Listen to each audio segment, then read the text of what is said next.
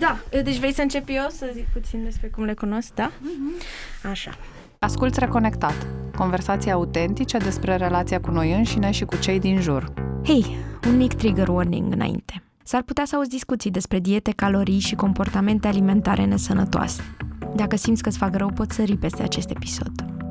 Pe Silvia Nicolae și pe Valentina de Piante le-am cunoscut în 2017, prin niște prieteni comuni, dansatori și coregraf la fel ca și Valentina. Atunci am colaborat împreună pentru prima oară, în cadrul proiectului HEART, Humans Embodying Art, o incursiune educaționalo-performativo-creativă despre conștiință, corp și educație. Lucrul la hard și cu mișcarea în corp, așa cum o predă Valentina, a fost intens și empatic, la fel ca întâlnirea mea cu fica ei Silvia. De aceea am și vrut să le chemăm la reconectat, datorită relației speciale pe care o au cu corpurile lor și mai ales datorită relației lor mamă-fică. Am început interviul povestind puțin despre Hart. Și am simțit urgență și necesitate de a vorbi despre corp, de a face experiența corpului. Deși acum, sincer, simt nevoie, fiind mm, destul de în vârstă, de a crea niște platforme în care se poate discuta despre corp. Adică discuții despre experiența corpului, să existe aceste discuții, dar odată ce s-a făcut această experiență, deci e foarte mare nevoie în România să fie adusă atenția în corp de la vârste cele mai mici, pentru că corpul e deja mintea, e deja sufletul persoanei. În corp deja pătrundem într-o dimensiune de relații și atunci, dacă învățăm să facem asta când sunt mici copii și în special adolescenți, când mm, este o schimbare completă a creierului și există această încarcare hormonală care schimbă oricum sinapsele, atunci viitorul adult, mă gândesc, și viitoarea societate va fi altfel, pentru că se construiește altfel relația cu propriul sinele despre acest sinele corp nu se discută și uh, în anul ăsta eu am public acum o carte și vă urma a doua, care sunt, să zicem, niște poduri, legături între aceste teorii despre corp, care sunt și practici. Niciodată o teorie nu poate să se rezume la teorie, ci să devină o practică care apoi devine discuție. Deci circuitul uh, este cum ar fi într-o continuă spirală și această practică apoi devine discuție discuții și devine în special experiența, experiența scrisă unui limbaj pe care noi încă nu-l, nu-l adâncim destul.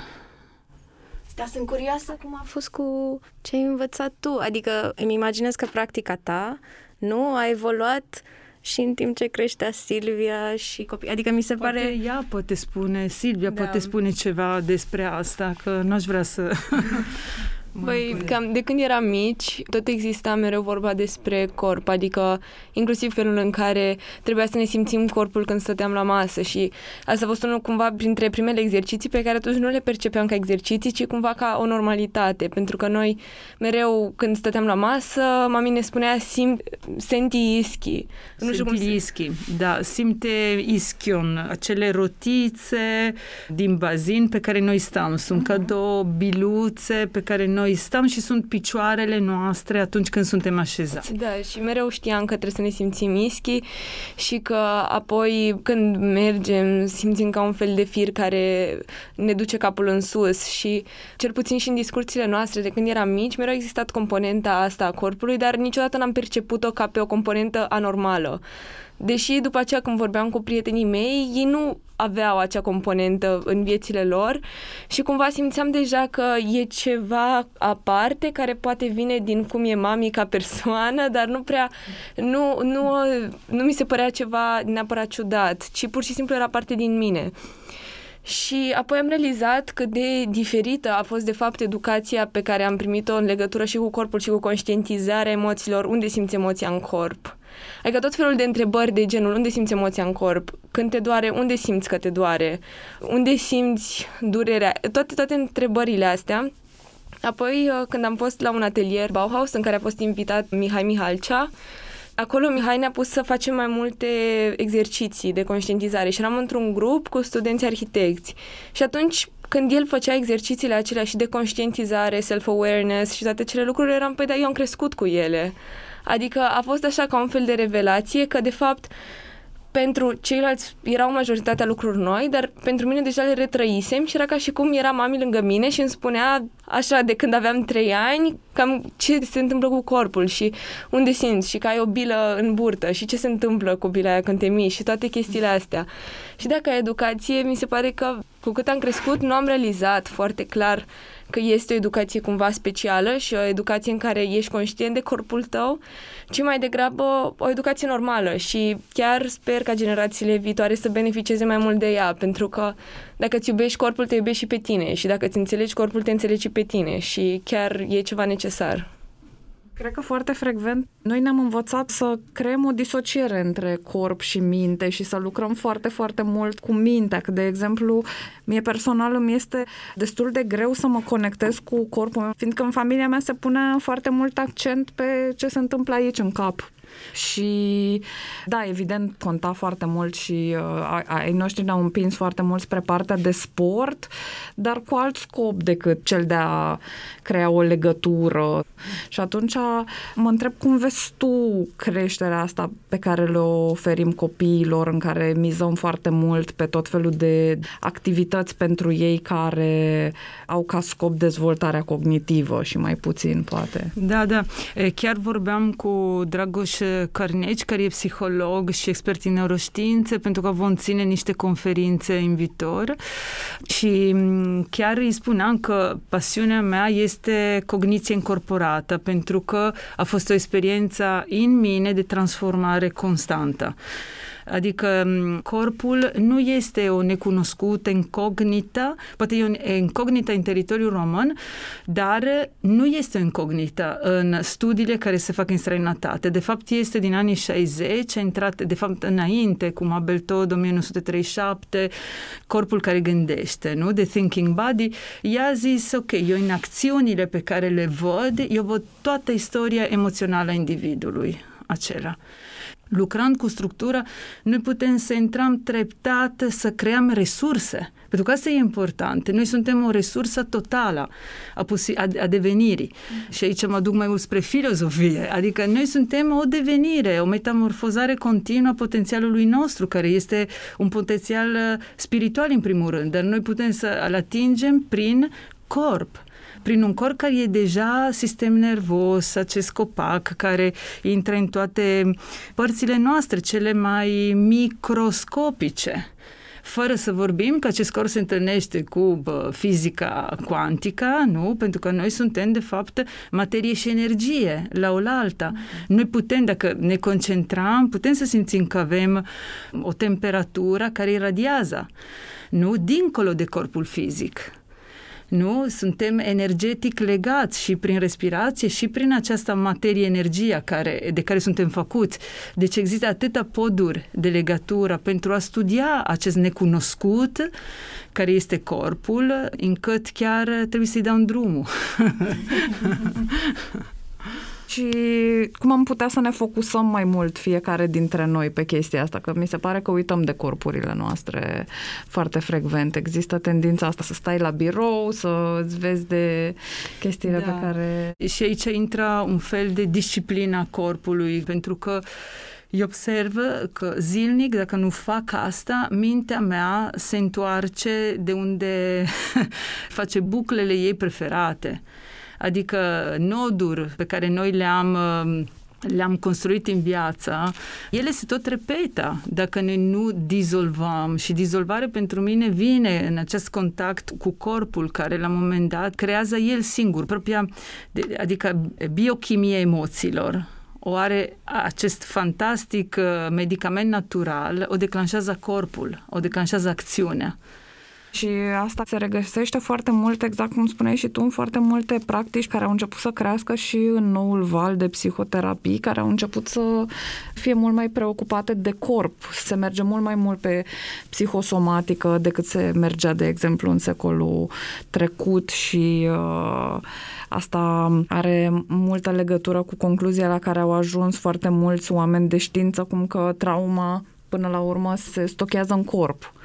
Și la asta cred că te referai, nu? Dacă da, da, și cumva faptul că foarte simplu, concret, un exemplu este când cineva îți spune ceva, nu ne gândim, wow, de ce a spus. Primul lucru, primul impact e unul corporal, încep să simt, nu știu, bătăile inimii, încep să simți că e ca și cum cineva poate te-a lovit sau te-a mângăiat în funcție de ceea ce spune, cât de încarcat e, este mesajul care îți vine. Deci e corpul care trăiește în primul rând E un fel de mm, corp care imediat se activează și acest corp inconștient e cel cu care de obicei în toate practicile somatice e subiectul relaționării între omul care preda și cel care primește. Uh-huh. Cum simți tu, Silvia, că te-a ajutat pe tine să ai tot background-ul ăsta, să ai parte de creșterea asta în care ai fost orientată să fii atentă la corpul tău? Adică, care ți se pare că e diferența între tine și oamenii din jurul tău atunci când te raportezi la corp? În primul rând, cred că am conștientizat că am avut educația asta cam pe la 18 ani. Mereu am luat-o ca pe un dat și nu am crezut că este ceva diferit și pe la 18 ani mi-am dat seama, probabil după ce am încheiat niște cicluri adolescentine destul de tumultoase, pentru că și cu diet culture și cu tot ce se întâmplă, foarte, foarte mulți prieteni de-ai mei se tot băgau în tot felul de lucruri, cum ar fi diete noi, cum ar fi să mergi la sală de nu știu câte ori pe zi ca să te facă pe tine să fii cu adevărat fericit și toate lucrurile astea și, și eu am trăit lucrurile acelea, pentru că normal atunci când vezi toate lucrurile online, toți influencerii online, te gândești că e ceva greșit cu tine dacă ești diferit. Cel puțin așa mi s-a întâmplat mie când eram adolescentă și era percepția asta că nu ești niciodată destul. Și m-am deșteptat la un moment dat, cam pe la 18 ani, cam așa și puțin mai încolo, odată ce cumva am terminat liceul și cunoscând și oameni noi și văzând cumva și tot felul de realități cu care înainte nu intrasem în contact, am realizat de fapt că diet culture e o porcărie și că, de fapt, nu te ajută cu nimic să fii mai bun, mai fericit și mai toate cele. De fapt, doar creează niște pattern toxice, ceea ce mie mi-a făcut cel puțin că ideea asta de a avea un corp perfect este o absolută porcărie, pentru că nimeni nu poate. De fapt, nu există un corp perfect. Și dacă te raportezi la alții căutând corpul perfect care ar fi al tău, nu ai cum să-l găsești, pentru că e al altuia. Tu trebuie să relaționezi cu tine și să găsești în tine corpul tău perfect. Corpul tău perfect care înseamnă cum ești tu acum nu există corpul perfect de mâine, de poi mâine, de ieri, de alaltăieri. Nu există să te bucuri de corpul tău, să fii în corpul tău, să zici, da, asta e corpul meu, pentru că e perfect, pentru că eu sunt așa cum sunt și sunt perfectă cred că cea mai mare lecție de la mami a fost iubirea de sine, pentru că nu, nu poți corpul să-l arunci pentru că l-ai până la final, orice ar fi. Și cu cât îl iubești mai mult, cu atât este de fapt o relație și mai sănătoasă și cu tine, și cu ceilalți, și cu totul până la urmă. Și cred că acum câteva luni eram destul de nesigură pe ceva din mine și I-am zis lui mami, mami, uite, sunt efectiv foarte nesigură, nu-mi place chestia asta la mine, pur și simplu, nu știu, trebuie să schimb. La care i-am întrebat, dar tu pe cine urmărești online? Pe cine urmărești pe social media? De ai sentimentul că e ceva greșit la tine. Și atunci am realizat că, de fapt, social media-ul ăsta ne ghidează atât de mult în a încerca să devenim altcineva decât cine suntem, încât pur și simplu, cred că din momentul ăla, după ce am avut revelația asta, am zis fuck it, efectiv. Și da, a fost, cred că, una dintre cele mai mari lecții de 30 de secunde pe care le-am avut toată viața mea până acum. Uite că Silvia zicea că ai avut un moment, uh, un declic. Ai avut și tu asta când erai în adolescență sau cu mama? Mm, da, pentru mine uh, relația cu corpul a însemnat și un aspect care în psihanaliza normal că este pomenit mult, cumva trecerea prin moartea care a fost trecerea prin moartea surorii mele și după această experiență foarte dureroasă în care am simțit că cu mine moare ceva, atunci această experiență a corpului pentru mine a trecut tot timpul printr-o experiență destul de dureroasă pentru că a trebuit să iau decizii, să schimb țara, să fiu dezrădăcinată și asta s-a întâmplat de mai multe ori. Să schimb cu totul contextele, știu că artiștii sunt obișnuiți să facă asta, dar eu la vremea aceea nu am fost, nu aveam un... adică lucrurile se pregătesc înainte că tu să le poți integra, nu? Adică declanșarea evenimentului care îți va schimba viața în următorii 20 de ani, tu nu poți să-l conștientizezi. Și poate că de o vreme am început să privesc imaginea uh, acestor morții și vieții succesive ca fiind un drum inițiatic, oricum.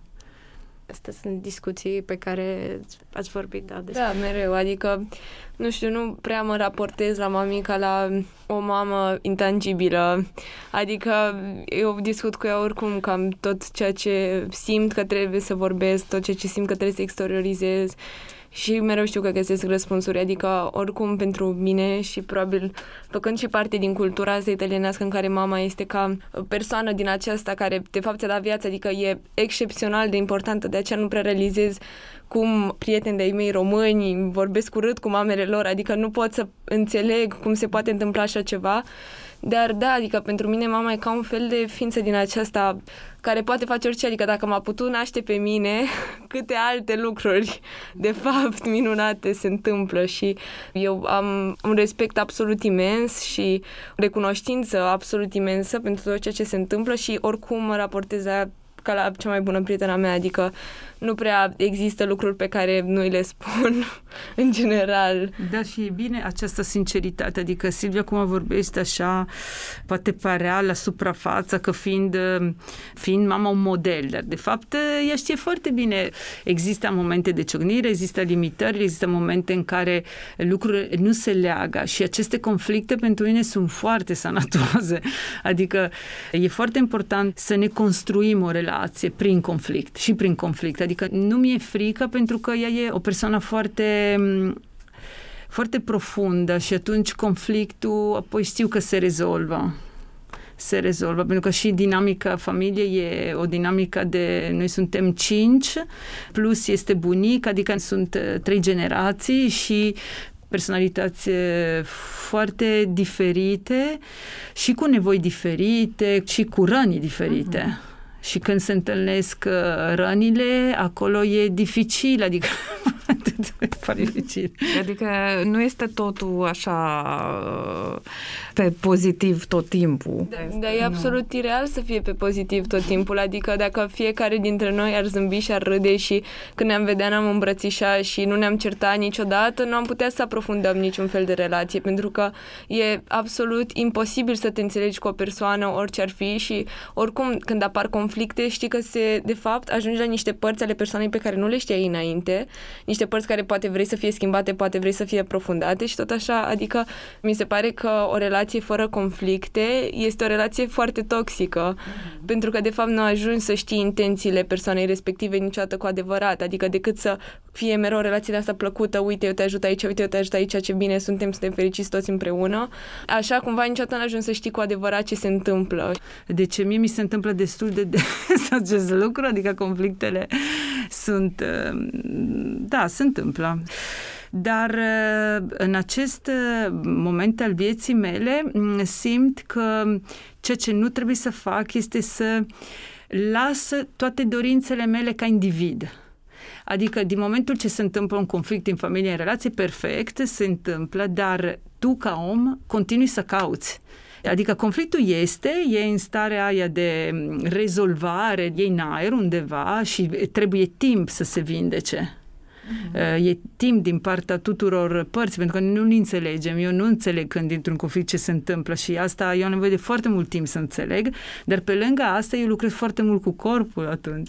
Să văd, să descarc, să, să înțeleg, să dau afară emoțiile, să-i dau un nume, să să mă joc cu acțiune, deci nu, asta e o, o cale pe care am găsit-o foarte mhm. puternică pentru a nu rămâne în durere și nu rămâne în victimism, nu?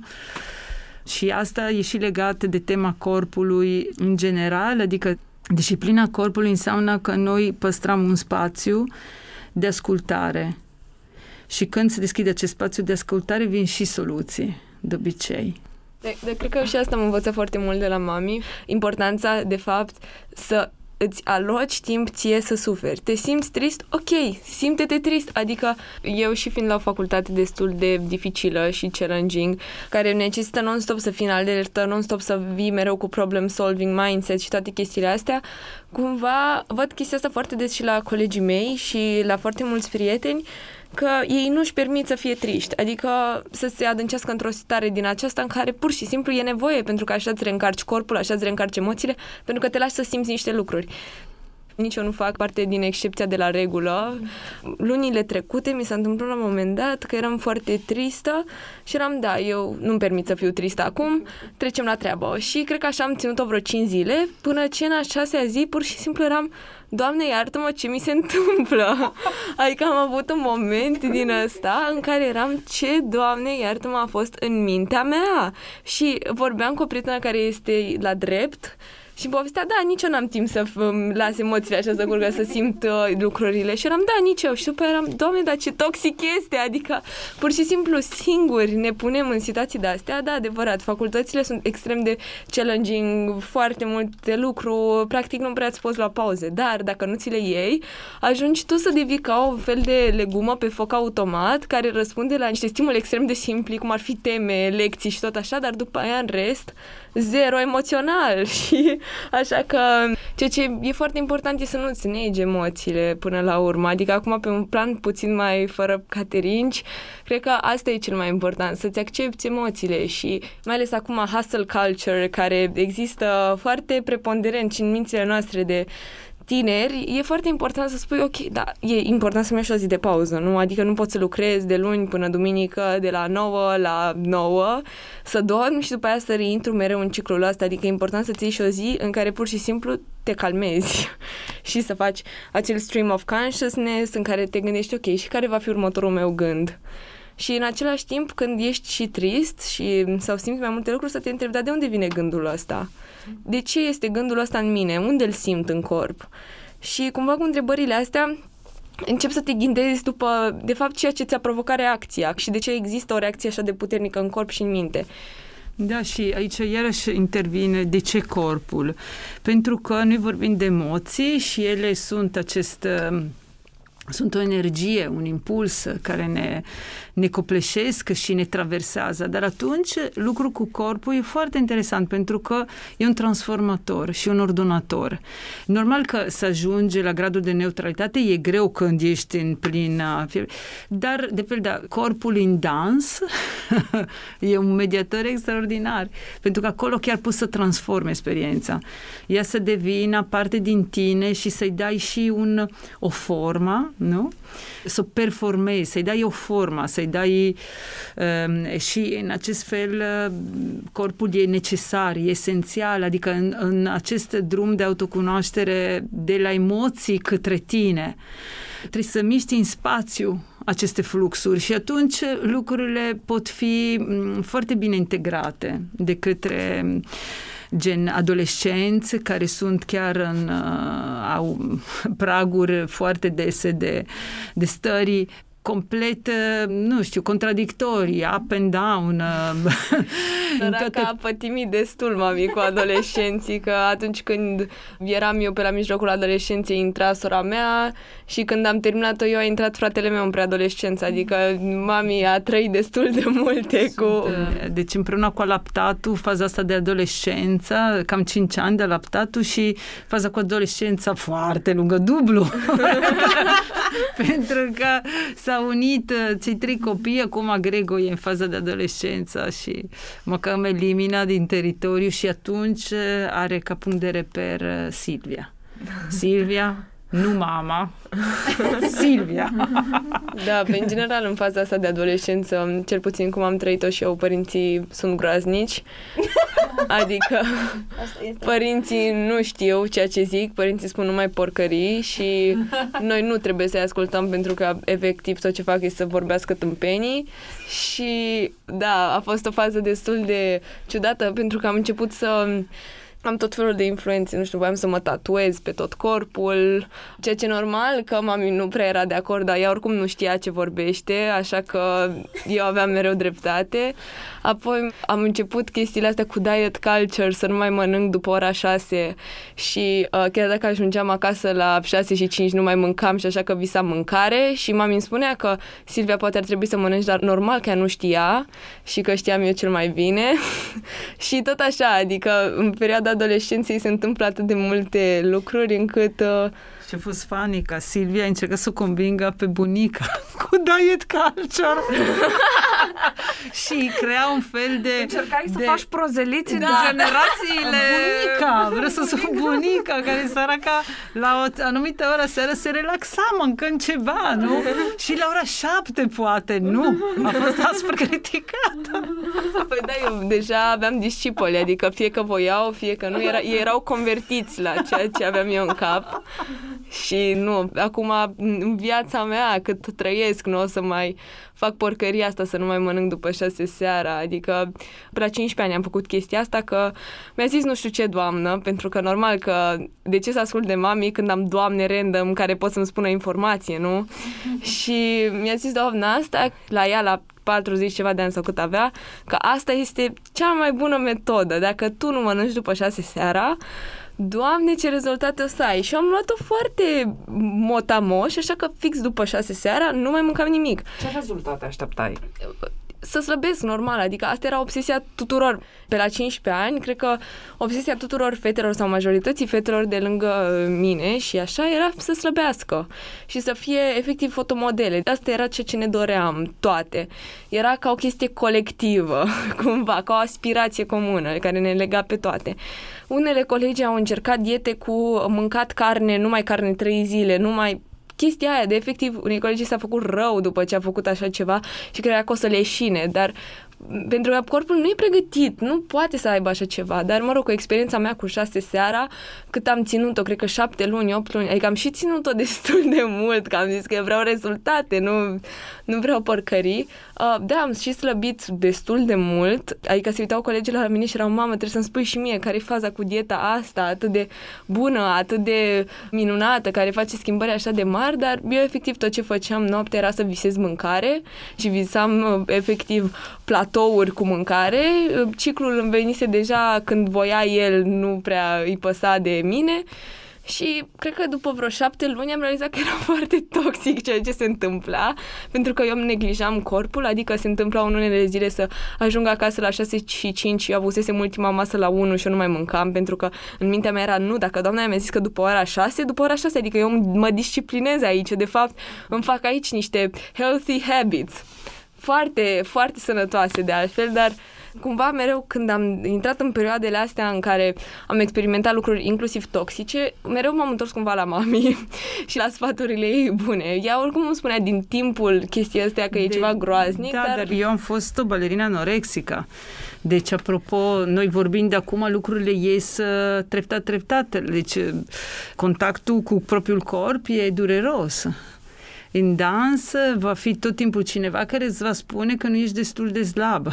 de slabă. Aveam, aveam întrebarea asta pregătită, da, da, da. că sunt studii din anii 80, poate chiar da, mai da, da. vechi, pe dansatori, în principal pe balerine și care da, da. scot în, în continuare clasic, la iveală. În dansul clasic e foarte dureros, adică în contemporan deja, în special acum, dansul contemporan e foarte wild și dacă nu mănânci, mor după o jumătate de oră, adică trebuie chiar să te hrănești hrănești ca lumea, să ai energie de lungă durată, pentru că poți să-i repetiți în cursul unei zile și trebuie să fii bine, bine hrănit, dar pregătirea asta pe partea, să zicem, în școlile de dans, unde normal că baza e dansul clasic, cred că trebuie foarte mare grijă, pentru că corpul până la 20 de ani, oricum el se schimbă se schimbă în funcție de ceea ce faci. Dar dacă cineva îți mai adaugă un plus de judecată din asta de, de răutate sau... E, de fapt, profesorii nu știu. Eu cred că nu conștientizează. Ei vor pentru tine că să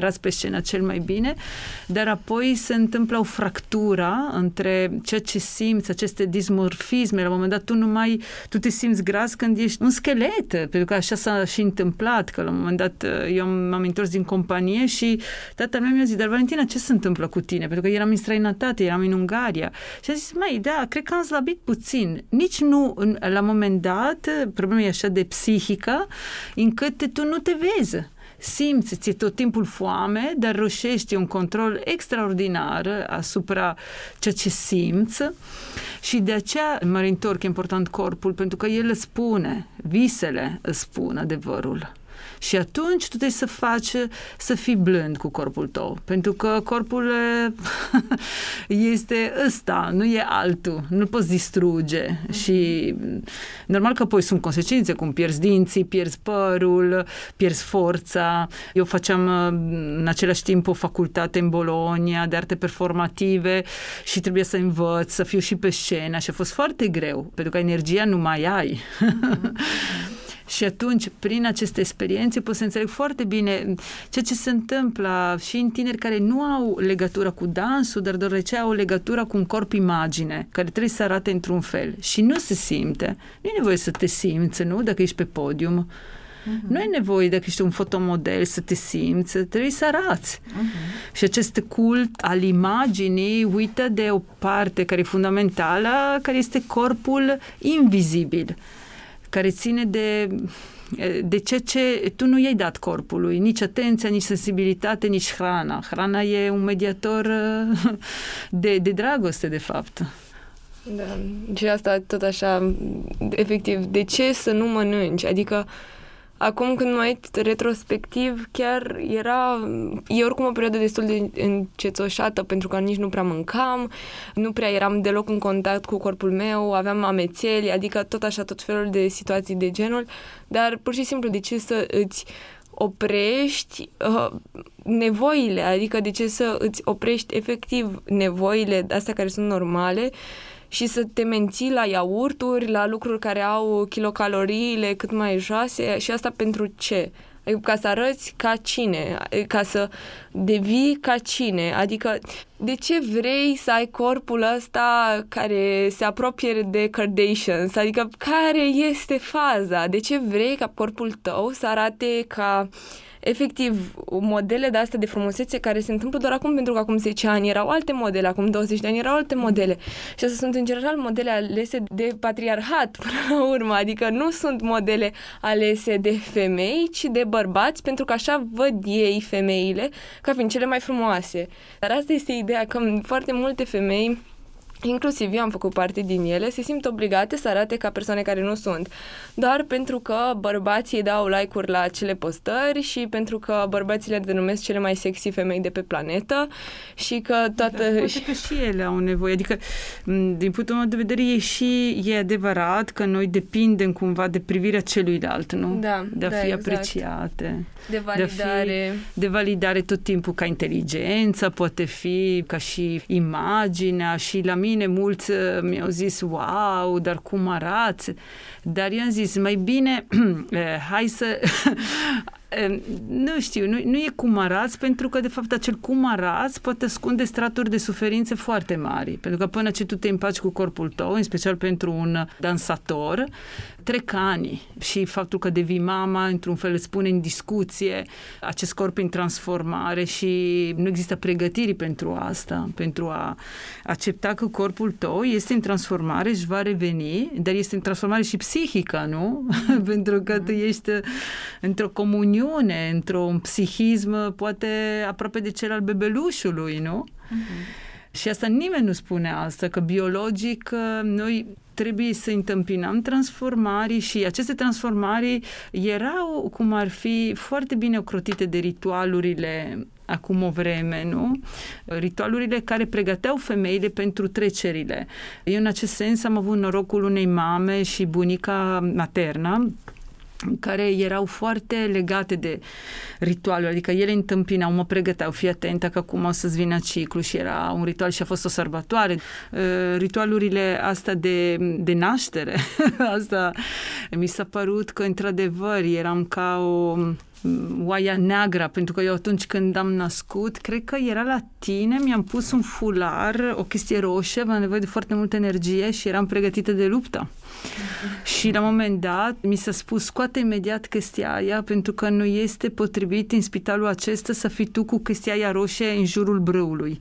Adică era așa de, mi s-a părut așa de, de funny, adică faptul că totuși eu trebuia să nasc, trebuia să am uh, forță și de undeva trebuia să o iau această forță, pentru că iarăși e ceva cosmic care se întâmplă și trebuie să fii extrem de prezentă. Și e o muncă și pentru copilul și pentru tine. Și faptul, o chestie irrelevantă cum era un fular, mi s-a spus să scoate imediat. Și apoi am cerut, acum eu stau în ce poziție vreau, pentru că eu trebuie să respir, să mă mișc, să simt contracțiile. Și m-au lăsat în pace pentru că au zis că sunt, da, într-adevăr, sunt mai specială ca ființă și m-au lăsat să fac orice lucru vroiam, stăteam și în picioare, diverse poziții, astfel încât să-mi găsesc și o alinare. Mm, dar chiar a fost cumva un ritual pe care am vrut să-l trec în prezența, deoarece fiind dansatoare, relație cu durere, relație cu corpul, e una, o traversez cumva, acest a naște, chiar am vrut să văd și pentru că aveam toate povestile bunicilor, a mamei mele, le-am întrebat, ele mi-au zis jumătate de adevăruri, dar am zis, mai au făcut, ele au făcut, fac și eu și sunt prezentă și sunt într-un fel, e așa de puternică senzație după ce întâmpin, pentru că simți că e o putere foarte mare. Adică îi trece o limită din care apoi totul se poate întâmpla și se întâmplă bebelușul, adică e această ființă minunată pe care o vezi pentru prima dată și el se uită la tine și e foarte tare, urla și e o întâlnire din asta impresionantă, adică e o forță în acea creatură mică care îți da forță. e minunat frumos, dar uite, apropo de, uite că ai vorbit puțin de tot despre îmbătrânire, cum e asta și pentru tine și pentru tine, apropo de viață. Apropo de ciclurile ah, vieții, da, și da. rituale. Apropo de îmbătrânire, m-am dus la dermatolog. m-am dus la dermatolog pentru că eu am pielea sensibilă și așa că m-am dus să-mi recomande niște creme ca să știu că sunt ok și că sunt creme care nu fac rău pentru că m-am dus la un alt dermatolog care mi-a dat niște creme de... mi-au făcut efectiv exeme pe față și așa că am zis că am nevoie de o cremă ok. M-am dus la această dermatologă și primul lucru când mă vede îmi spune că am nevoie de Botox. Nu te cred. Da. și am zis, știți că eu nu vreau să-mi pun Botox, puteți să-mi recomandați, vă rog, niște creme normale care să mă hidrateze? Și îmi spune, îmi pare rău, dar pentru tine văd numai Botox ca singura soluție. Și pur și simplu eram acolo, îmi, îmi tăiase total respirația, mami m-a anunțat înainte că Silvia, poate să vezi că întâlnești o dermatologă de asta care vrea efectiv să facă bani de pe urma ta. Ai grijă, dar eu m-am gândit nu, că este recomandată, că e recomandată prin prieteni, sigur că o să fie ok. Nu a fost. Și mi-a recomandat de vreo șase ori în timpul conversației, deși eu îi pusesem clar limita asta și spusesem că eu nu vreau să-mi pun botox, orice ar fi tot să-mi spună că Botoxul este soluția cea mai bună, că sigur o să-mi facă bine, că este de fapt uh, cea mai bună chestie ca să arăt excepțional. Și am plecat de acolo, efectiv, cu încrederea de sine super scăzută. super scăzută pentru că nu înțelegeam de ce, doamne, iartă-mă, femeia asta îmi recomandă așa ceva la 20 de ani. Mi-a zis că și așa a făcut, că oricum este bine să mă uit la ea, că este foarte mișto. Dar când spui că nu vrei așa ceva și mă întrebam, dar doamne, sunt un caz izolat, că îmi spusese că sunt un caz izolat, că ca mine nu am mai văzut pe nimeni. Dau un mesaj lui mami, dau un mesaj din la vocal de două minute jumate în care efectiv între a plânge și efectiv un mesaj din asta foarte așa plin de suflet și mami îmi răspunde efectiv în trei cuvinte, e o idiotă. De ce să spun? Adică de ce să spun? La ce corp s-a uitat femeia asta? Asta e problema. Și problema e că pielea cumva e înrudită cu sistemul nervos. Tot ce este piele, nu? Pielea e fascinantă. Embriologic vorbind, ea are înrudire cu sistemul nervos. E parte, să zicem, externă a sistemului nervos și atunci ea povestește despre noi, dar nu o privim în termen de frumos sau urât Sunt alți termeni care trebuie folosiți și în special aici eu mă întreb etica doctorului care se adresează unui tânăr. Corpul e de fapt o construcție. Noi putem să vedem în el în funcție de cât de adânc îl studiam și el se schimbă, și el se schimbă, și pielea se poate schimba, nu? Și normal că eu îmbătrânesc, asta e, asta e.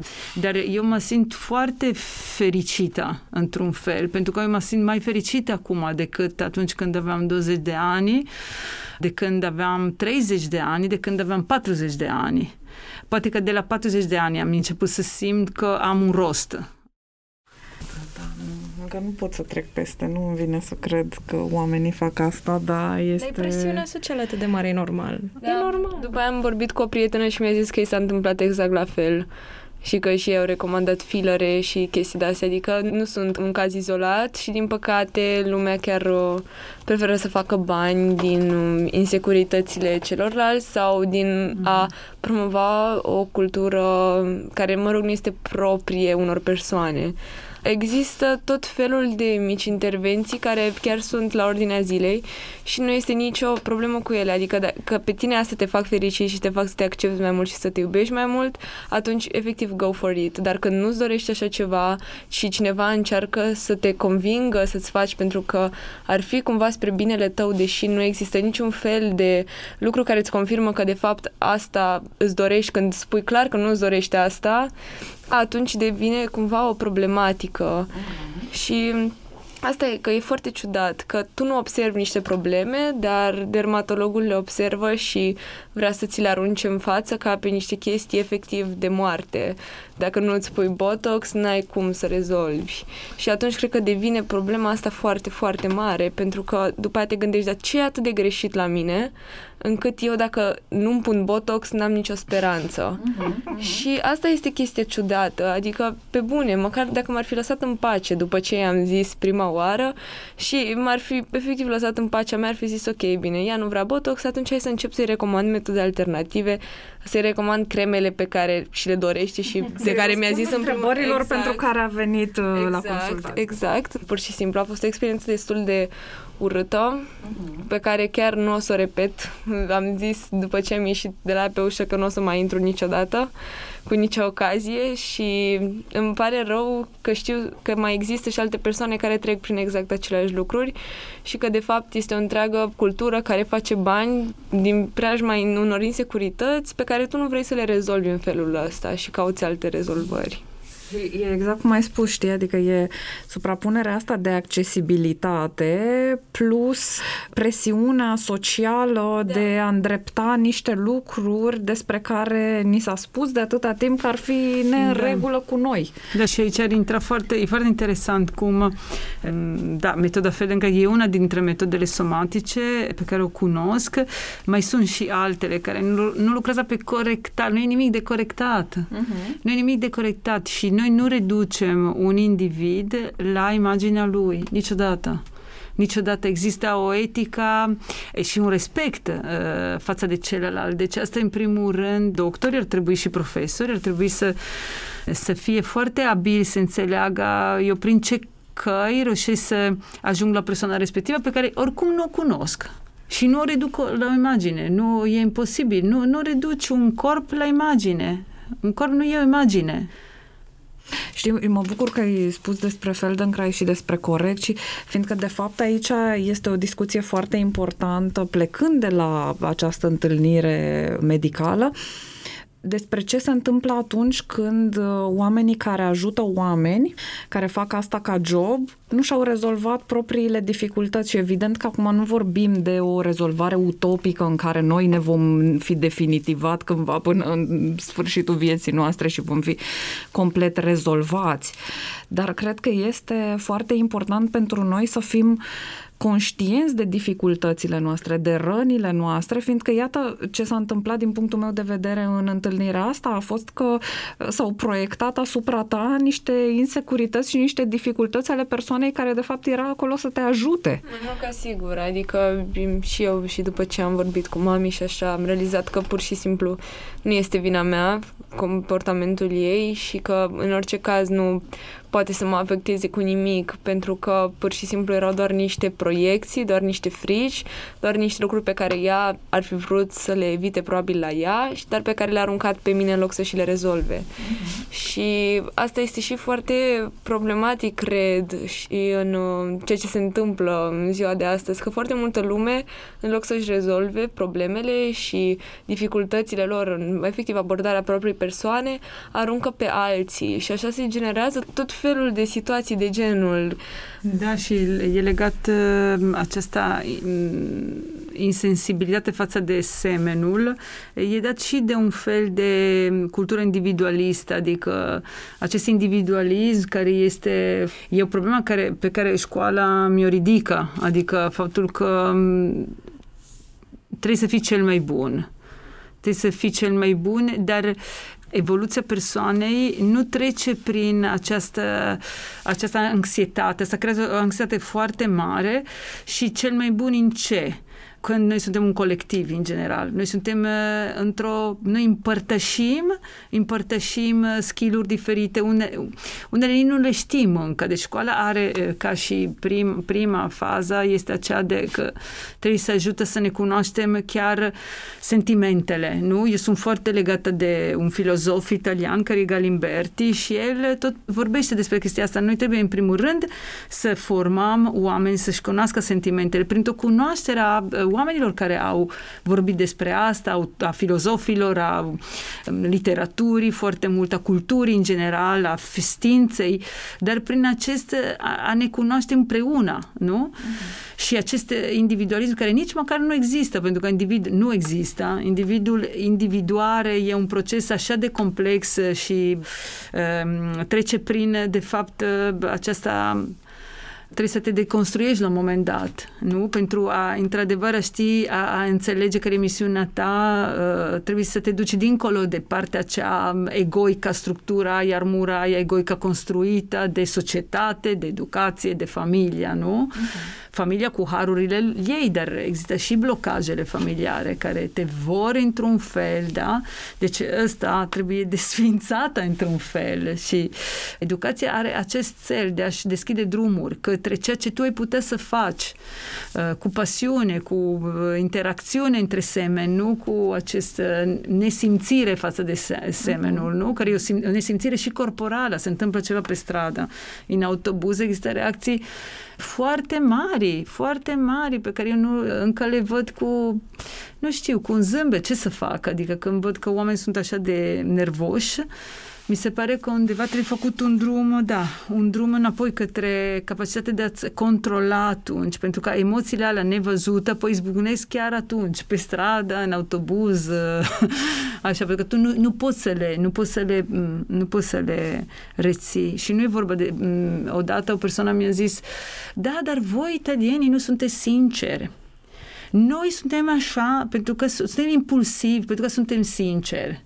Ce zici? Poate că sunteți puțin reflexi instinctivi, aveți niște reflexe din asta care pornesc imediat în autocunoaștere, reflexele trebuie puțin ținute bine, adică aștept puțin că poate face un rău celuilalt. Nu e zis că sinceritatea ta nu-i face un rău celuilalt, nu? Adică stăm puțin cu minții, învățăm să controlăm emoțiile, nu? Uh-huh, uh-huh. Da, nu reacționăm de fiecare dată din impuls așa cum ne vine automat, fiindcă și mie oamenii îmi zic în cabinet de multe ori că da, dar nu e natural să fac ce îmi zici tu și ziceam, păi da, tocmai de-aia vii aici, fiindcă ceea ce îți vine să faci natural nu e neapărat cel mai sănătos lucru.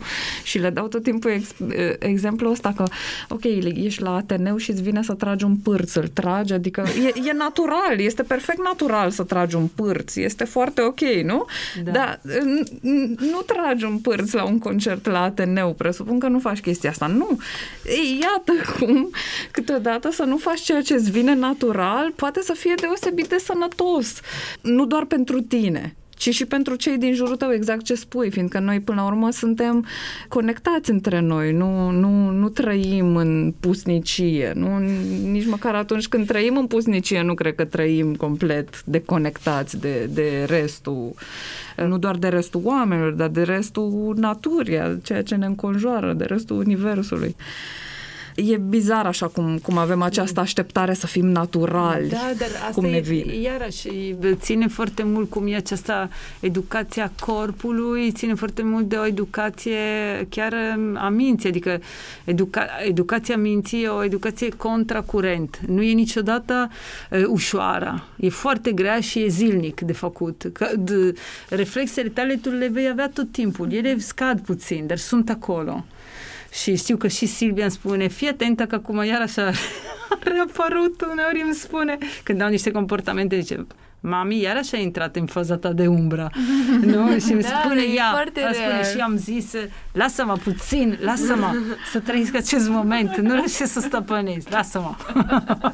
Nu, Deja e foarte, ne- Da, da, da, oricum, cred că după și atâta timp recunosc că adică amândouă recunoaștem când ajungem în faze de umbră și le verbalizăm, adică decât să spunem, hei, uite, mă fac să sufer, nu vorbim despre umbră și după aia umbra se potolește puțin sau și-a puțin timp singură sau toate chestiile astea, dar m, sunt total, total normale. Adică nu poți să fii mereu ok. E imposibil să fii mereu ok, să fii mereu your higher self. E important să lași și umbra să existe și după aia să vorbești cu ea, să zici grădinița, gata. Da, și, și e o e fo- foarte interesantă relație cu timpul atunci. Am impresia asta când apar aceste impulsuri vechi, simt ca o... chiar e, e un fel de eh, suck in time. Eh, Deci am percepția asta că eu mă întorc în când, nu știu, aveam nu știu câți ani, deci am această impresie că nu trăiesc în prezent. E foarte interesantă percepția asta când ești, eh, trăiești lucruri eh, care au fost, a capătă alte, cumva, alte nuanțe, dar tot alea sunt și tu gândești cu mintea de atunci. Și e foarte greu faza asta de a controla, de a zice, mai de tu unde ești, de fapt. Ai grijă, acest moment cere un control și un timp foarte lung pentru mine. Nu e așa. Tăc. Ce îi spune cuiva care are o relație dificilă cu mișcarea și care are tendința să fie foarte sedentar sau sedentară și um, există un blocaj în direcția asta de a te mișca, de a face, fiindcă cumva, mai ales acum cu pandemia, cred că pandemia pentru unii a favorizat rămânerea în zona asta de sedentarism, să-i spunem, sau Da, de a de nu ne blocaje. mișca. Exact, e, e ca un blocaj în care realizezi că ar fi bine să faci, simți că nu este bine că nu faci, dar în același timp nu poți să evoluezi către punctul ăsta în care să, să-ți permiți să te duci către mișcare. Da, m, da, deci pf, uh, important este să se înceapă de undeva. De pe cursurile Feldenkrais sunt așa de m, sunt așa de blânde încât tu nici nu ai senzație că faci ceva, dar de fapt se produce o schimbare care are o durată de 48 de ore în care tu simți că ceva e mult mai ușor, că mintea e mult mai liberă și că faci lucruri, îți vine poftă să faci, pentru că din punctul meu de vedere, inacțiune creează blocaje energetice. Deci tu dacă nu faci nimic și continui să lucrezi așa, m, ți se blochează energia vitală de fapt. Faptul că tu re m, întinzi la sol, începi să redescoperi corpul, observând focusul, atenția, de mind, este foarte atentă, foarte concentrată, acolo se întâmplă o, m, o minunată, un efect energetic foarte puternic. Poți să simți că pu- ești foarte relaxat, dar după două ore ești foarte energizat, de fapt, și vrei să faci. Pentru că asta e contactul cu propriul corp, care înseamnă un contact, o atenție a minții asupra corpului. Nu? Mm, Budismul zice the body in the body is observing. Da? Asta înseamnă că tu nu mai ești disipat și pierzi energie în asta, ești concentrat și când se concentrează energia, atunci se re... În plus, poziția asta întinsă, de obicei sunt întinse, em, ajută foarte mult la mm, echilibrarea sistemului de... E un sistem care e parasimpaticul. Parasimpaticul e sistemul nervos involuntar care hrănește cel simpatic al acțiunii. Noi credem că prin acțiune continuă suntem super energici. Nu e așa. Noi avem nevoie să echilibrăm prin aceste poziții întinse. Aceste poziții întinse la sol ajută și la un fel de a fi deschis experienței, dar nu ești în postură verticală, unde obosești într-un uh-huh. fel, mm, și în acțiune. Deci ai ambele aspecte, și acea asimilării și acea acțiuni. Și atunci se energizează corpul. Uh-huh. Silvia știe că eu zic acum eu mă duc, mă lăsați singura o perioadă și lucrez în permanență când simt că se scurge energie și că gândirea e de un anumit fel, care îmi blochează și mai mult energia, neutralizez totul. Mm, deci sistemul nervos imediat dă un feedback uh-huh. și acest lucru, această posibilitate de a opera în propriul corp, de a fi deschis experienței propriul corp, transformă cogniția, pentru că acțiunea are un efect așa de puternic integrativ asupra ceea ce gândim, pentru că acțiunea e deja percepția. Uh-huh. Și tot ceea ce începem să percepem se cuplează fiind o bază puternică pentru a gândi altfel. Și unde ar putea oamenii să găsească la noi deci, țară, da, deci, deci am acest...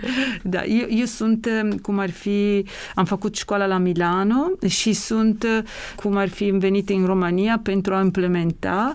Eu fac parte din grupul Areal, spațiul de dezvoltare coregrafică care se află în spatele Ateneului Român și în curând voi face și grupuri, dacă nu se poate fizic și online, pentru a face cunoscut această metodă, care e o metodă care lucrează cu o sensibilitate sensibilitate ex- extraordinară și cu rezultate de transformare foarte puternică, foarte puternică.